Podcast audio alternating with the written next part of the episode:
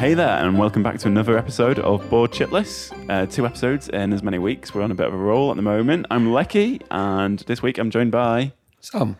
Daz. And Tristan. and we've been playing Samurai Jack Back to the Past and Resident Evil 2. I think I've got that pretty much nailed as a That was awesome. That Yeah. sounded just like the game. excellent. That's what I was As long going as you put for. loads of effects on it when, when you're cutting this. I don't think there's any required. I think I've got a job as a voiceover artist now.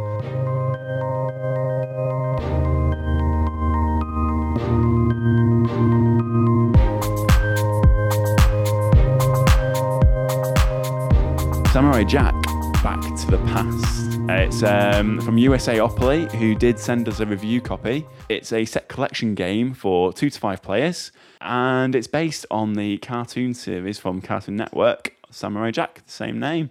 And it's it does yeah it does it does a pretty good job of um, following the TV show. Daz, you've seen the Telebob program, and does it follow it pretty well? Uh, yeah, well, in terms of the look and style and the artwork, they've got that bob on. It's really, really nice, um, nicely made and constructed as well. Um, in terms of the um, inclusions from the series, yeah, there's a lot, lot of nods to sort of. There's quite a few sort of standout episodes which had um, particular characters that that cropped up only once, like for no, was it Odin? Um, um, who else um, did we see on there? I think Ra, Spartans, and things like that. So that, they, they appear, yeah, yeah. So um, yeah, it looks like it's uh, it's very true to the uh, the series itself. Um, nice and stylish looking, yeah.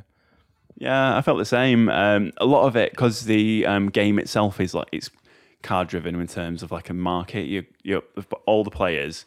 None of you actually play Samurai Jack, which was a shock to me once I found out. And I was like, oh, that's that's half the reason I wanted to play. But then we um, sort of like read the rules and got going with it, and then I realised it's the way that each character actually supports Jack on his sort of quest against Aku. That made it feel like the TV show actually is. You know, he goes around making friends along the way, and they don't directly make him stronger, but he becomes a bit wiser and better for it. Yeah.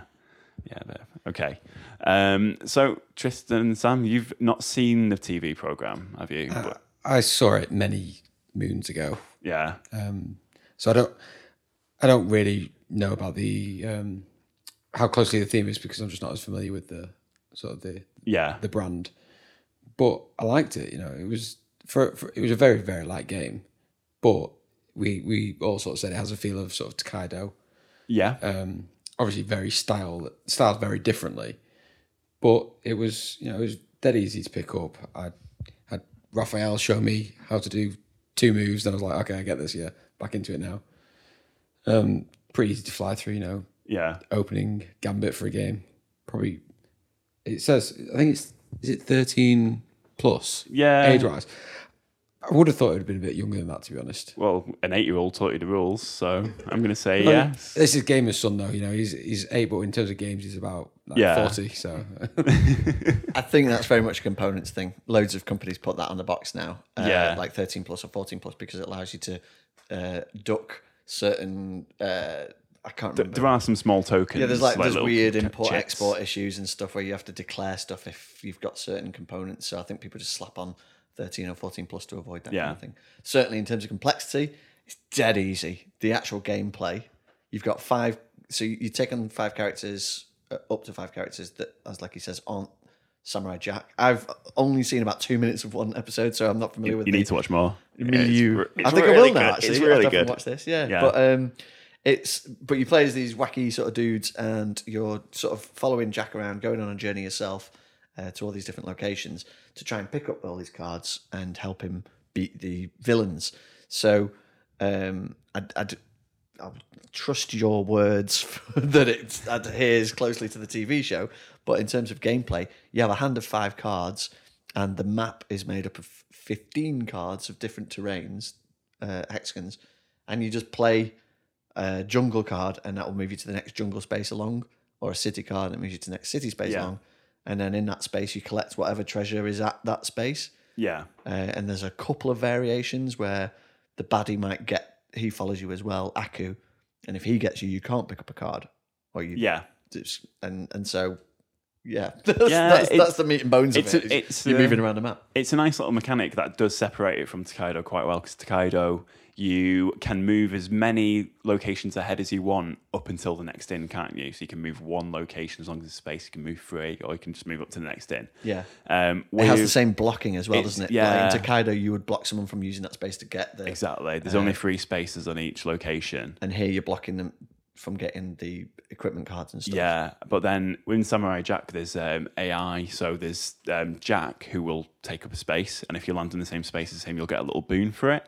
And then Aku will take up another space after everyone's decided where they're going to go, and you'll get um, something taken away. So I think if the character falls on you, he'll block you from getting something from like the market section. And also, there's those little tokens that pop out each round, isn't there? So there's three mystery tokens. That's right. Excuse me. There's right. there's uh, there's four tokens in the game. There's two bad ones and two good ones, and you Yeah. shuffle them up and deal out three. And the, they're actually an optional rule, but I, Okay. I wouldn't. Given how you know how brief the rules are, there's no reason not to include them.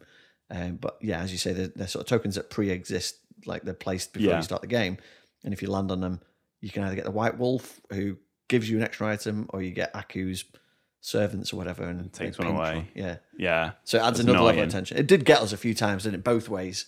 It did, all yeah. of us either suffered or benefited at some point. Yeah, this also shares um, Tokaido's sort of wild. You can't actually keep up with who's winning at what point because you don't know until people have actually claimed points. So I won the game because I'm the best. um, but then we thought Raphael was probably going to win it because he won like two rounds and he was way ahead on points for most of the game. But then that last round, everyone seemed to like get cards out of nowhere, and he got blocked from actually getting actually scoring points, didn't he? And that made all the difference. Yeah, so nice. each each round is a journey through those 15 hexes, isn't it, Yeah. to the end? And then you get to the end and there's a villain. Um, and if you beat, when you beat him, because you will no matter what, but the idea is you want to collect enough items and bits and pieces that you can match the symbols on your stuff with the symbols on the villain's stuff. And the more you match, the more points you score. yeah, Uh, but as you say, you can get blocked by the baddie and by each other. Um, and then once you've scored that, you just deal out the hexes again and start another journey. So there's two journeys, two villains, Yeah. and then a third final journey where Aku is the is the last baddie, isn't he? yeah, Uh, and that's when you score more points. But as you say, everyone's in it till the end because you fall behind in points. But if you get maximum points on Aku, yeah. you can all of a sudden like leapfrog everyone. The one thing I did notice, even though I came in late to the game, was between the rounds, at the end of each round, you discard your cards to beat the villain.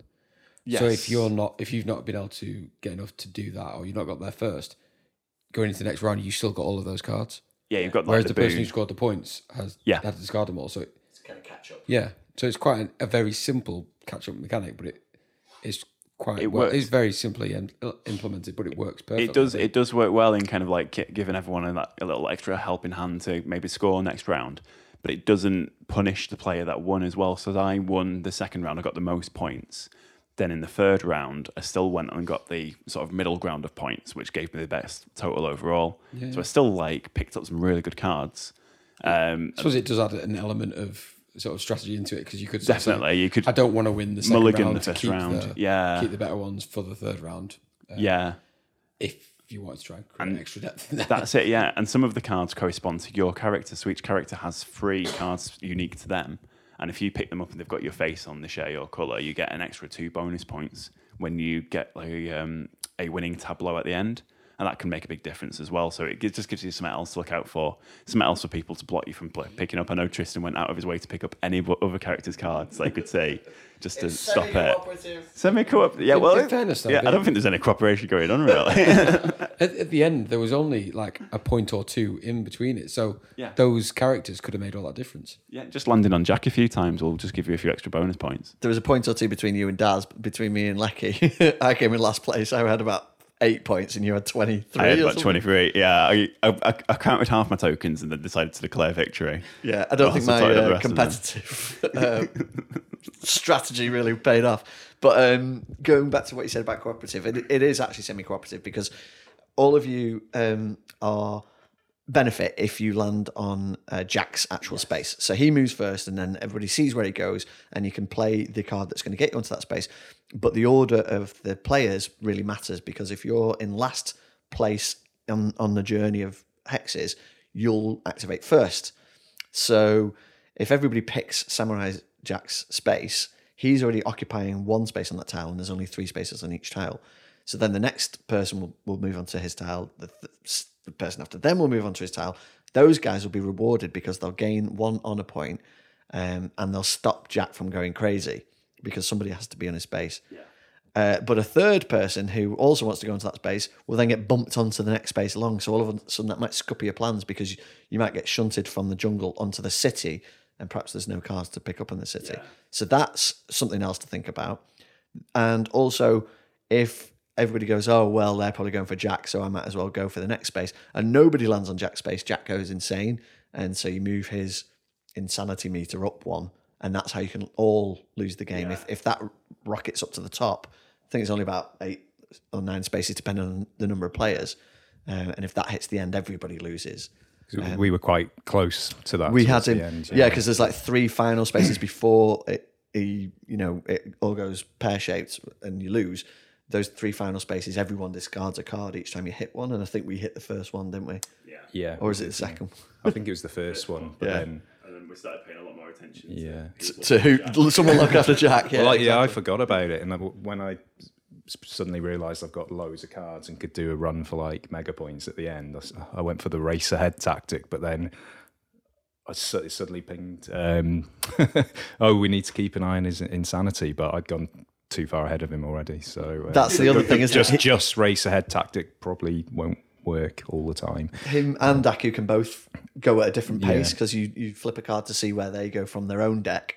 And it might be that you're all sort of toddling along, and then suddenly Jack leaps really far ahead, and you're like, well, there's still some bits I need to pick up before I go for the boss. So I'm just going to linger down here. And if everybody does that, Jack runs off to the final boss, and you're all kind of straggling. Um, and if you do the same with Aku, who moves in the same way, so we all move and then Aku moves.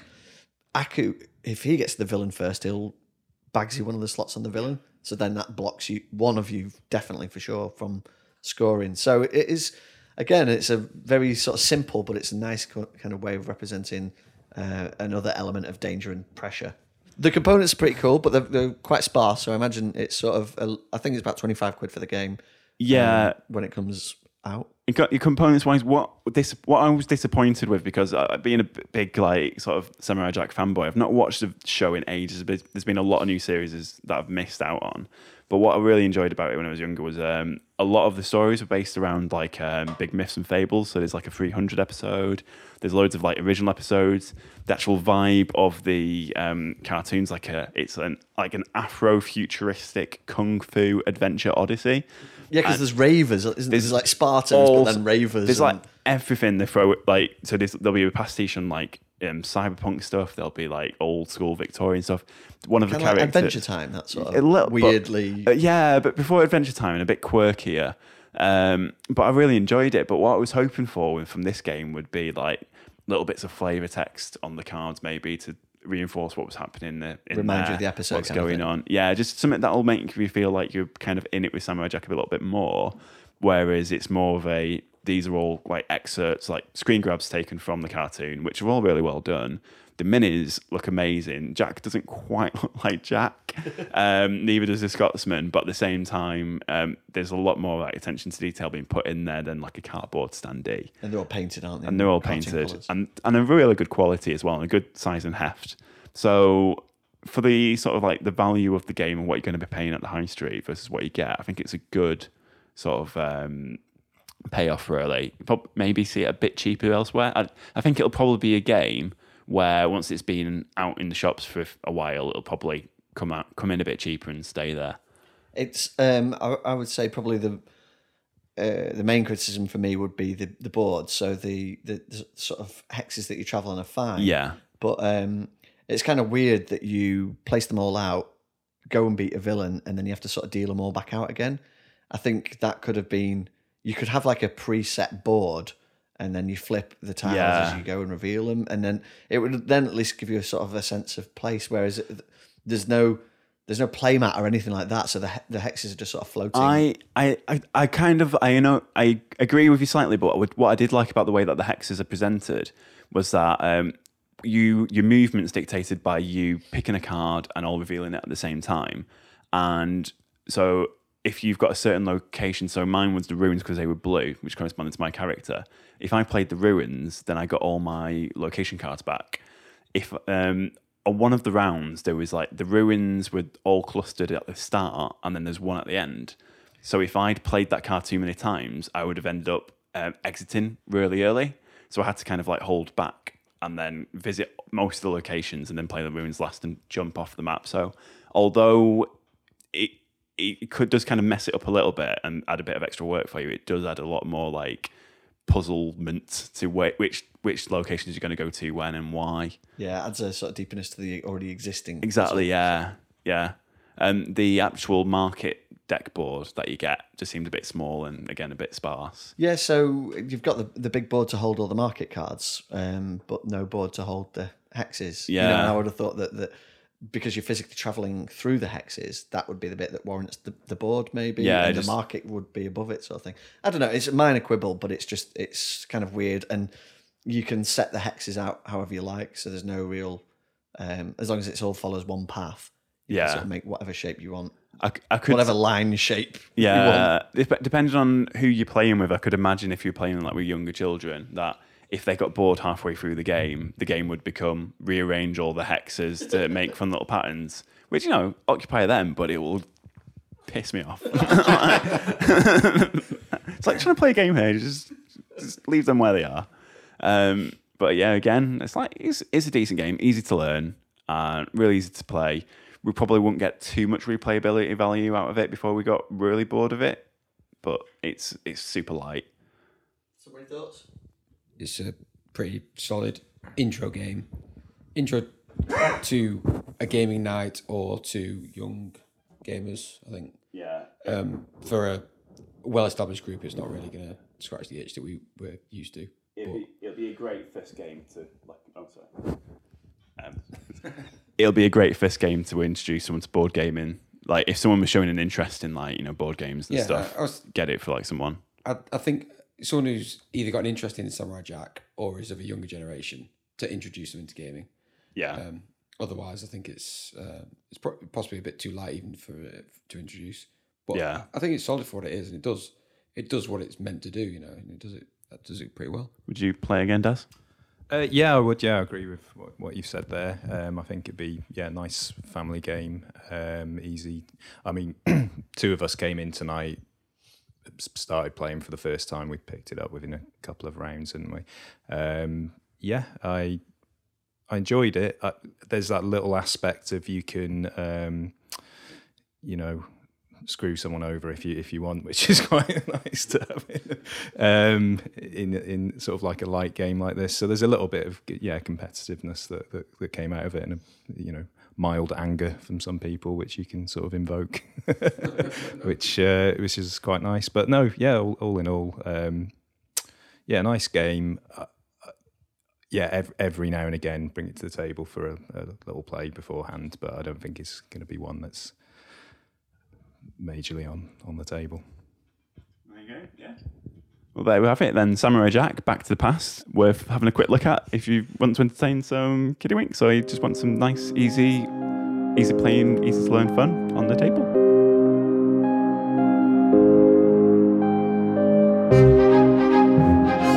The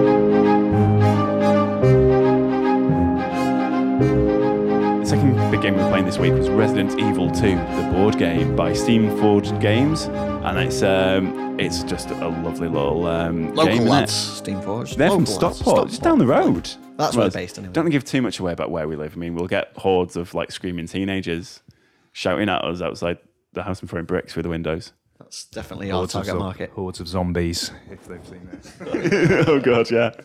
Why can't you be kinder to the poor zombie community? So, how would we describe this game then? A bit of a dungeon explore adventure, fun time. Put the tiles down. Dudes on a map is what most up. people are calling it now, isn't it? Uh, that type of game. One to four players, age 14 plus. I think they've slapped that on again for the, uh, um, yeah. 90 to 120 minutes, it says. So yeah, this is a full on campaign game. it's it's a zombie survival simulator, really, isn't it? Yeah. Um, I also think, yeah, I'll put my cards on the table up front. I'm, I'm really chuffed with this. I backed it on Kickstarter and Um, I went all in, so we've got all the extra expansion content and stuff. Although to be honest, we've not really dug into much of that expansion stuff. Really, we're just sort of sticking to the base game characters, base game Yeah. uh, enemies and everything. Um, but it really captures that Resident Evil 2 vibe. Yeah. So what happens is you take it in turns. It's cooperative. You move about and shoot zombies and stuff like that. You've got four actions per character each round, um, and once you've finished, the zombies, any zombies near you activate, and then you draw a card from the tension deck, and that's sort of the timer for the game. So in that respect, so far so normal. It's been done before, kind of thing Yeah. but in the actual way it plays out, it just it moves at a clip. It gives you a sense of all of the sort of inventory management and stuff that you got from Resident Evil, where you've only got a certain amount of bullets and stuff. Bullets aren't as effective as you, as you think they're going to be. I think we all discovered this Yeah. um, tonight, or you guys certainly did. Um, you, you've got a handgun, you've got 15 bullets in it, and each time you fire, you can either fire one bullet or up to three bullets for one action. And each bullet gives you a dice. So the more dice, the more chance you have of doing something. But actually, what you're really doing is just pushing the zombies back. It's really Yeah. hard to kill them. So each zombie that comes on the board is kind of a threat. But what you do find yourself doing is dodging through and running and evading and stuff and whacking them with a knife along the way and, and that and and all the stuff in, in Resident Evil because you in Resident Evil you're always running out of bullets and and and stuff. We kind of parked this game just before the end. We've not actually finished this particular scenario, and I'm already completely out of bullets on both weapons. So definitely Resident Evil. I'm going on myself. Sam. Yeah, there's a few things that I really like about this. I mean, looking at it, it looks like a typical dungeon crawl uh, when you first glance at the table, but it doesn't feel like it. There's, to me, there's a real sense of urgency all the time. You start off quite a leisurely pace and then go, uh, run out of cards quick here. Now we've got to get to that place, but we haven't got time to get there. Yeah. We've stocked up on equipment that we don't need, and we've run out of bullets. So I've got a load of healing stuff, but I don't need any of that because I'm fully healed. But now I've got no bullets, so I'm going to get eaten. So I'm going to have to use up my yeah. stuff. Um, there's awareness of the zombies, is- as Tristan said, very difficult to kill. They're also not very good at hurting you, but it's a persistent threat, and they they um, for the most part, um, and they become more of a an obstacle for a lot of it. So you're trying to Yeah. get to something, and they're slowing you down constantly, and they're they're just nibbling on you as you run past, but it's just wearing you down all the time. just swarm you, don't they?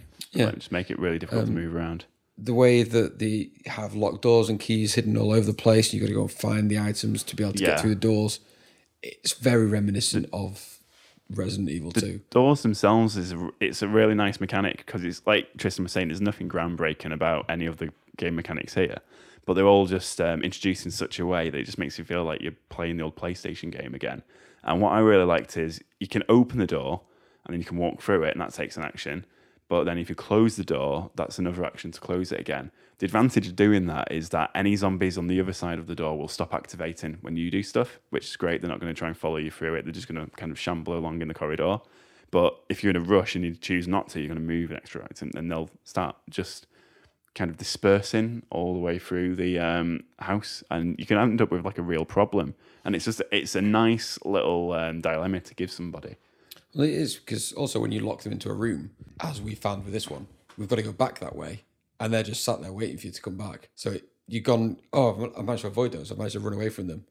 And you're like, oh crap! Now I've used up all my ammo, and I've I've worn out my health. I've got to go back into that room where they're all sat there waiting for me. And the, the beauty of the uh, the tension deck is there's stuff in there that will mess up with your plans all the time as well. So early on it's fairly simple. Most of it's like all clear, you know, you there's not much going on, but the further you get through the campaign and stuff, it gets harder and it's more tense. And every time you flip that over, you could go from locking a door and everything being completely safe to suddenly everything spawns on you or new monsters appear, new crows and zombies appear all the time. So you never quite feel safe even when you think you're doing all right. And that timer just disappears so quickly.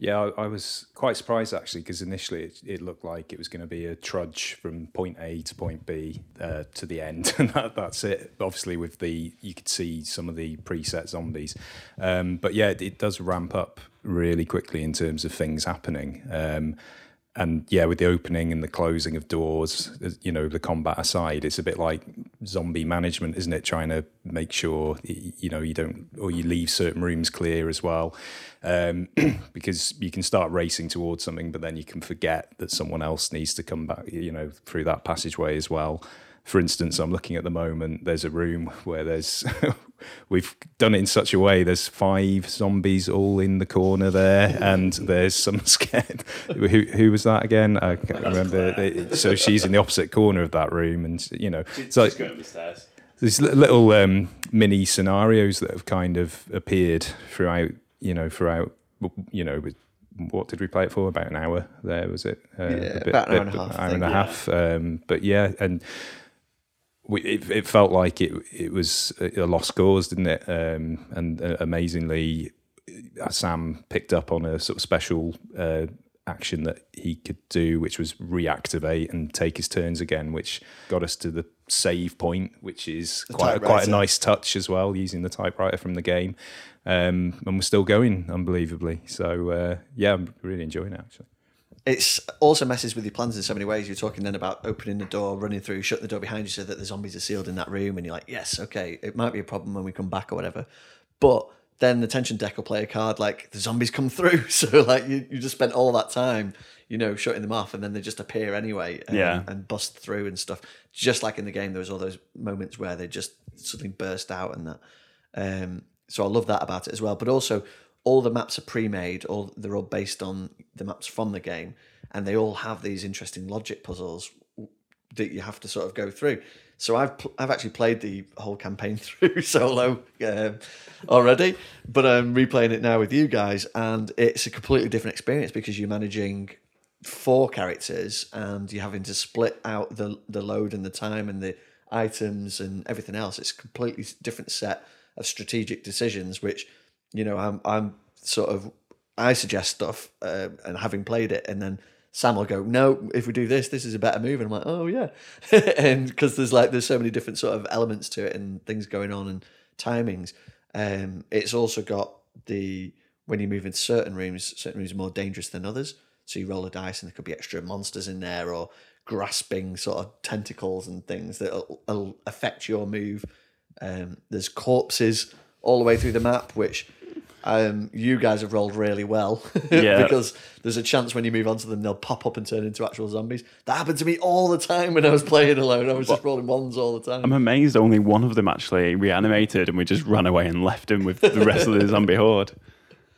But yeah, you've got the, the diamond keys, uh, locked doors and stuff. You've got Yeah. if you do play the campaign, you can carry certain items over from scenario to scenario. So you really need to make sure you sort of pick up as many items as you can as you're moving through.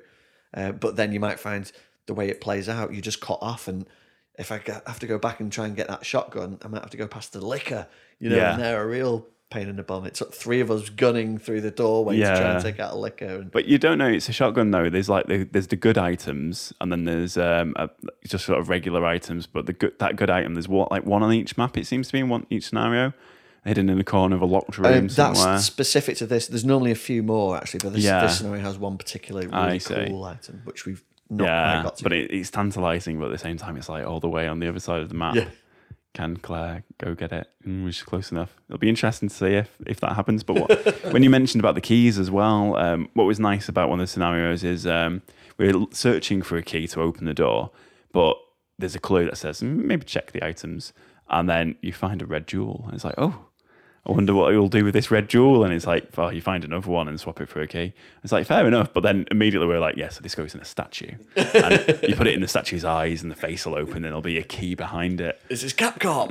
yeah, totally. So it's just, it's very evocative um, of like the Resident Evil games. I didn't really play too much of them, but I did enjoy them. And it just brings it all coming back, really. But the one thing it does away with um, in the computer game was like the poor camera angles where you couldn't see anything. so it actually improves dra- what you're doing. drastically on that. Yeah. Um, and the load time. Oh yes, and that, and the voice and the voice acting. We have to do that ourselves, which is so, to reach the heady heights. Actually, you say poor camera angles. If I had to make a criticism, I would say that the the board is really dark. The tiles are really dark, which is cool. It's thematic and everything. But yeah, but you can't tell what's going on. You can't really t- make out too many of the details, and I, I can see there's cool art under there, but it's so dark, it's hard to make out. Um, and what that does lead to, for example, with the door tokens, which are flat, they're not 3D like standees or anything. Um, a, a couple of times we've leaned over and gone, "Is that door open? You know, or is it closed?" Um, and there's a lockbox token, which is exactly the same as a door token. Um, so there is a little bit of um, some some of these things could have been just boosted the brightness on it a little bit. and it's probably it's probably too much of a slave of its chosen IP, really, isn't Yeah. it? Um, so like the doors, the the doors as you would have seen them rendered on the PlayStation game, but you like the doors like because they wanted to save so much memory, it was a black screen with the door in it. So they've done the tiles as like a black screen with the door in it or whatever, but it just doesn't quite pop enough. So some of them you, you have to really really get in up close and personal to see what they actually do. they're perched as well, aren't they, between the tiles? Yeah. Um, and there's also walls, the wall tokens, and these I have to say are. I, I do love the game, but these are the worst things about it. These I don't know if you're supposed to stand them up or not. They just look like when you're punching them out, they look like um, an error, you know, on the token sheet on the punch board. Yeah, off cuts. They just look like, oh, is that part of the game? And then you set up a map, be like, oh, that's not just part of the game. That's a really crucial uh, area delineating piece, and you're like, oh, right. And it just looks because the, I think because your expectations raised a little bit, you've got cooler min- miniatures and artwork from the uh, game and stuff, and then you just get these little bits of weird shaped card. Uh, and I don't even know is that supposed to stand up or lie down? I think it's meant to stand up. I think the other day, right? It looks like it. It's like a fake wall, isn't it? But then if you slot two together, look the corners. Oh, to doing do mitre that way. But then they don't because they've got a little bubble sticking out. Anyway, yeah, minor quibbles, but you know, it's it's the kind of thing where when you get like this nicely overproduced games with miniatures and stuff, um, it would just be nice to take it out one step further and get standy doors and stuff. Um, the other thing I was just going to say before I pass the mic back is um, Zombicide is the other game that springs to mind when I think of this game, obviously. yeah, And Zombicide had this. I, I like it as a sort of light game and everything, but it has this massively, sort of obviously unplay tested point in the game where the spawn points are so crazy. You're heaping down like tons of miniatures that don't even fit on the tile that they're supposed to fit on. You can like, oh, spawn 25 zombies on that space, and you, you physically can't fit them on the game. And it just gets to that point where it's like, oh, yeah, yeah. it's it's tipped past the point of reasonable uh, play, you know, and you're Yeah. just moving a massive wad of plastic along the board. Whereas this, all the scenarios feel carefully planned out, play tested, clever, and and gripping. throughout. and and that really stands out from playing tons of miniatures games where you're like, oh, it's cool, it looks cool, it plays fun, but this feels a bit janky and stuff. In terms of gameplay, I, none of it really feels janky. It all feels like Oh, if, no. if you've brought it to a point where you're getting overwhelmed, it's probably because of something Yeah. you've done. And Um, each scenario feels like you've got just enough turns in order to complete them. Um, yeah, like Zombicide, it's pulpy. It's meant to be a bit tongue in cheek, isn't it? it? It does go stupid. I think there's about you get three quarters of the way through a level in Zombicide, and you realise you've already lost. And that's probably where the fun is. But at the same time, it's frustrating. But it's it's completely different kettle of fish. It's that's where the similarities end. Is they've both got zombies. Um, the puzzles in Resident Evil are just a lot more difficult. It's you feel like you're really meant to explore the map, whereas Zombicide you're just kind of hitting X's, aren't you? And Yeah. so you're getting in and out as quickly as possible. yeah, Zombicide, you hole up in a room, search, search, search, search, search, and Yeah. just keep, you know, getting items. In this, you get, you make, you spend ages trying to get to one specific item to pick it up. Yeah. And then you're like, right, now I've got to hotfoot it all the way across this map. And it matters, the map matters. So once you've been to a location, as we said before, when you have to go back through it, just like you did in the game, you've got to account for that and how much time you've got left and where the next typewriter is and how much ammo you've got and what have you left behind to, to face and you know, or did you spend the time to clear the room before you headed off? Um, Yeah. so it just it feels really neat, and all of the scenarios feel like none of them feel like they've scribbed on any. There's the introductory scenario, which is dead quick, just to introduce you to the rules, but each one gradually introduces more and more threat, more cards to the tension deck, newer sort of scarier elements and stuff, more uh, souped up baddies, and then there's bosses, which we've not even talked about yet. We've not even got to the bosses. Yeah, but then you've got the um, the danger tables moving into like yellow areas and red areas. You've got to roll a dice and see just how badly you're going to get done over the next turn. Some of them were pretty malign, some of them a bit like horrible. I, we got caught out by one or two of them. There is though the dreaded miss a turn mechanic reared its head. Even Thematically. that, even that, it's down to a roll of a dice. It's not just miss a turn, which I'm Yeah. kind of more forgiving of. But yeah, it, it's still there. just teasing. But uh, I mean, it does feel like there's a lot of risk in this, but a lot of it you can mitigate. It doesn't feel like it's all luck, even though there's some element of dice. I think you, you roll the dice assuming that you're not going to be able to shoot something. So it's nice when it happens. It's not really just like yeah, with a lot of them, you just roll as many dice as you can, and then you'll probably hit with this. Or, you know, it, it doesn't. It, it kind of you kind of think I'm going to shoot this zombie more to move the others around and more to draw attention Yeah. to myself than necessarily to kill something. If I kill it, that's great, but don't really expect it to happen. So I kind of think that, and the way that the you, there's a roll of a dice for the rooms when you go into them, but the chance of it being bad is not you know, it's going to be uncomfortable more. You know, it might spawn one zombie, but the chance of it being really bad is one in six. yeah, Chan- And the best thing that can happen is nothing. So it's not like, you know, you always know it's going to be something negative, something detrimental, but it's not that bad yeah. at this stage. It could ramp up maybe for in further Yeah, so scenarios. it- it- even though there is the elements of luck, I do, it doesn't feel like that's sort of a, a driving factor in this game. No, it uh, no. feels like it's a bit added on. You know, it's it feels much more like a game that's going to punish you for making just silly decisions or you feel for, more control, don't you? or for even not thinking about every eventuality like um like the zombies going running rampant through a corridor that was mainly because we took extra care to clear them out earlier in the game so we just never bothered closing the doors then when they all started spawning again they could just go where they wanted fun fun fun Yeah, I get. I guess when you get your head round managing the zombies, like we eventually did on this one as well, um, I imagine it was already sort of too like the- so that this campaign, there was one Licker, wasn't there? And the, it did take us sort of three of us on the square opposite to deal with him. and we did, did deal with him pretty quickly. Um, but I guess you know, campaign after this, there might be two or three, and and they move in or move towards you, don't they? Every um, every time you move. So again, it's sort of double the uh, intensity of what the zombie is. And then I'm looking at some of these other big beasts here who I recognise from the game, so God knows what they do.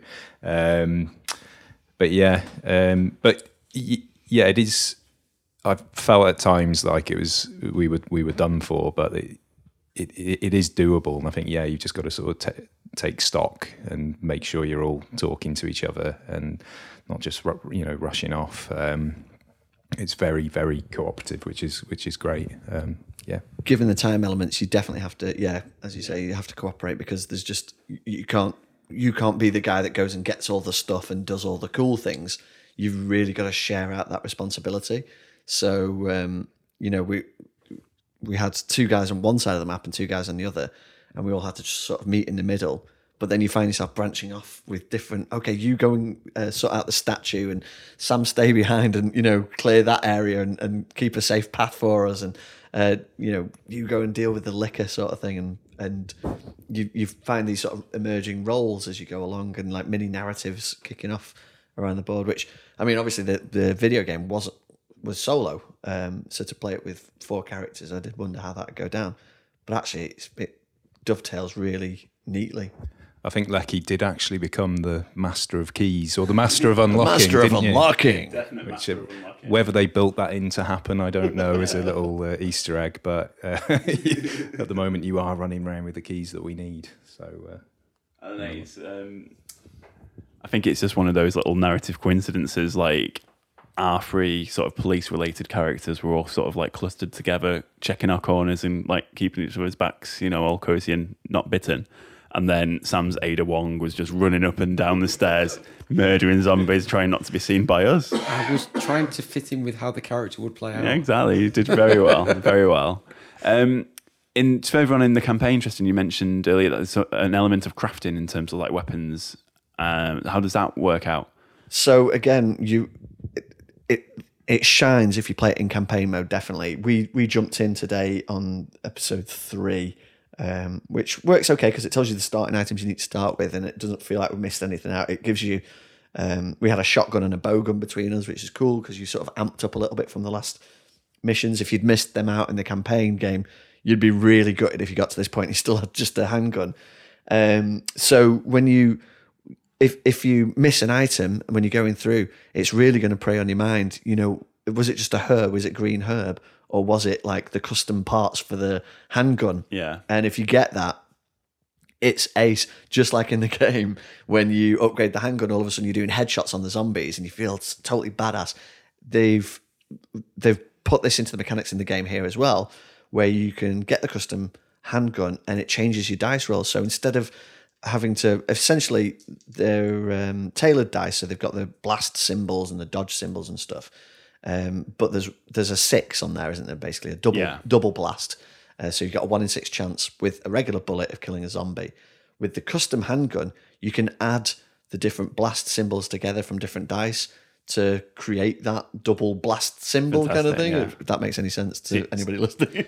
Yeah. So two fives make a six. yeah, kind of thing. Or, or yeah. Um, so so it, it all of a sudden empowers you, uh, and the next time you do that, firing off three bullets at once, you've got a really good chance of taking out a zombie, and failing that, just blasting him really far back down the corridor, kind of thing. Yeah. Um, and then of course there's all the good stuff down there. There's grenade launchers and. You know, uh, if you get the grenade launcher, that's cool. But then the next scenario, you might get acid rounds for the grenade launcher. You know, so it's constantly giving you this sort of yes, and and it, it that that moment where the sort of empowerment kind of thing, uh, power gaming, I guess. But you really feel like you earned it when you get there, and you know you've only got a precious few grenades. So you're like, oh, I'm just going to wipe out this room full of zombies, but you can't because there's a boss you need to save them for, and um, it's just full of those beautifully agonizing decisions that you get in games like this that are well done. But I just want to go back and say again how um, great I think the individual design of the scenarios is because each one of them provides a cool, unique puzzle, and the mechanics that run the zombies and everything is almost incidental to this the thing you have to solve to beat this one scenario. Uh, and just having that tension deck ticking down and having to rush to the typewriters to renew it, it's just Yeah. really, really um, keeps the pace up. And it's the kind of game I've played it to death over Christmas, completed the campaign, and I've not even touched the expansion scenarios, but playing it through again now, even with the same character, I'm still playing Leon in this. Um, and I would, you know, I'd happily go through the whole campaign again with Leon with four players to see, you know, the difference um, because it does feel completely different from playing it by yourself. just opens it up a little bit. Nice. The um, it'll be nice to play some more scenarios and see how they differ and how the sort of like the, the themes sort of like stack up because we've only played like the introductory game and I've only played this other one. Sam's played an extra one as well. We'll have to do a boss one at some point Yeah. because they get their own AI decks as well, so they're a bit like Oh, the wow. bosses in Dark Souls, where Yeah. Um, you you never know what they're going to do next, but they're always Yeah. going to do something. And once they've started activating, Yeah. they'll they'll rinse you in every player's turn, kind of thing. It was a, it was a great follow up really because um, to Dark Souls because of Dark Souls is the only other Steamforged game that I've played, and I was a little bit worried when we come into this that it'll be basically the Dark Souls game engine with Resident Evil stuff. And what I really didn't like about Dark Souls was that you, if you got defeated, you had to start at the beginning and go all the way through it again, and it felt really grindy. And I'm not a big fan of the grindy games. Like some dungeon crawlers, I, I struggle with a little bit because I just feel like, well, we're just gonna waste about six nights worth of play, then upgrade some stuff, and then go up against some harder enemies. Whereas this, it's not grindy at all, really. Like you're saying, it's like it's more of a puzzle with some zombies thrown in, and you know, even how you fight them feels a bit puzzly at times. Really, really enjoyed it. Final thoughts, Des? Really enjoyed it. Love how it sort of evokes the feeling of the original, which is a game I loved and I played quite a lot. Little touches as well, like you showed showed me before. There's uh, the tofu character Um, if that's a, is that a spoiler? I'm not sure. Uh, do you unlock it? Uh, right. Okay. But um, yeah, they've lovingly sort of recreated all the different um, elements of the game, and uh, yeah, turned it into a cracking board game. Really enjoy, and I'd really like to play a few more scenarios at some point. Yeah. Yeah, really enjoying it. Want to play more? Well done, Steamforged. well, well done. You t- you've taken something that we all love, and you've made you basically given us another reason to love it so much. They have really like brought like brought new life into an old franchise. Just in time for the video game high def re-release. Oh, the demo of that looks amazing. Just go on YouTube now and watch it. Don't do it in it in dark. Wait until it's morning. It looks horrible in a really good way. Is, it, is that the one where it compares it to the original? So you've got like the new high def It- version, and then it's split screen with the old. I've not seen that one. No, it's That's just, worth a watch as well, it's the devs just playing through like the first five minutes of the game, and it's like, it's just, it, it looks really gory, and fascinating. Um, yeah, fantastic. So we'll um, definitely just give Resident Evil go, Evil Two a go if you can do. Um, well worth it if you're still waiting on your copy arriving in the post. I don't. I think the most of them probably dropped now, haven't they? Uh, this was a complete surprise to me because I actually usually with Kickstarters I sort of drop out of the updates and wait for it to arrive as a nice surprise. But um, this and and I know that they had problems with Dark Souls. Right. Okay. Some of it was delayed, and some of the expansions. This all just arrived pretty much, as far as I know, without even notifications before Christmas. So and it was like stacks of boxes. I managed, I did manage to get all of the expansion stuff into the base box. So all of the other boxes have gone. so Um, it can be done. But yeah, no, it, I, I'm assuming I, I couldn't comment on it to be honest, but I'm pretty Yeah. sure that they're well into delivery. If not, everybody's probably got it. Fair enough. So yeah, check it out. Resident Evil 2. If you're lucky enough to have a copy, then well done you for you know backing it on Kickstarter. I'm sure it'll be going to retail. Oh yeah, definitely. Um, so that's it. We've got a nice little community of an audience built up now. This I don't, I can't throw actual numbers on it because I don't know. But I'm gonna guess there's like you know about hundred people that listen to each episode, which is really super duper lovely. We do have a favour to ask if listeners could just like review us on iTunes. That helps out a little bit. Um, I, I think everyone's already subscribing because the numbers look pretty solid. So just just say how much you like it, and if you don't like it, then be quiet. Shh. Encourage a friend that does like it to put something on the review. So thanks very much for that. We'll be back nice and soon, hopefully, with uh, more games. Until then, goodbye. Ta-ta. See ya. So long.